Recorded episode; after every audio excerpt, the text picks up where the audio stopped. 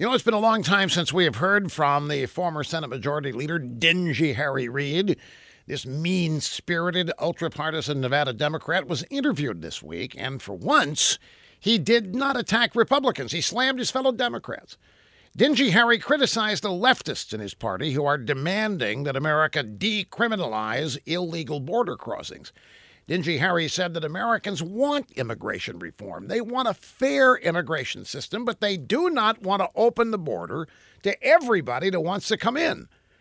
He also said that there are far more important things that Democrats ought to be promoting. Open borders should be way, way down at the bottom of the list. And Dingy Harry dissed the candidates who support Medicare for all as well. He said, How are you going to get it passed? Instead of such a radical change, he said Democrats would be much better off trying to improve on Obamacare.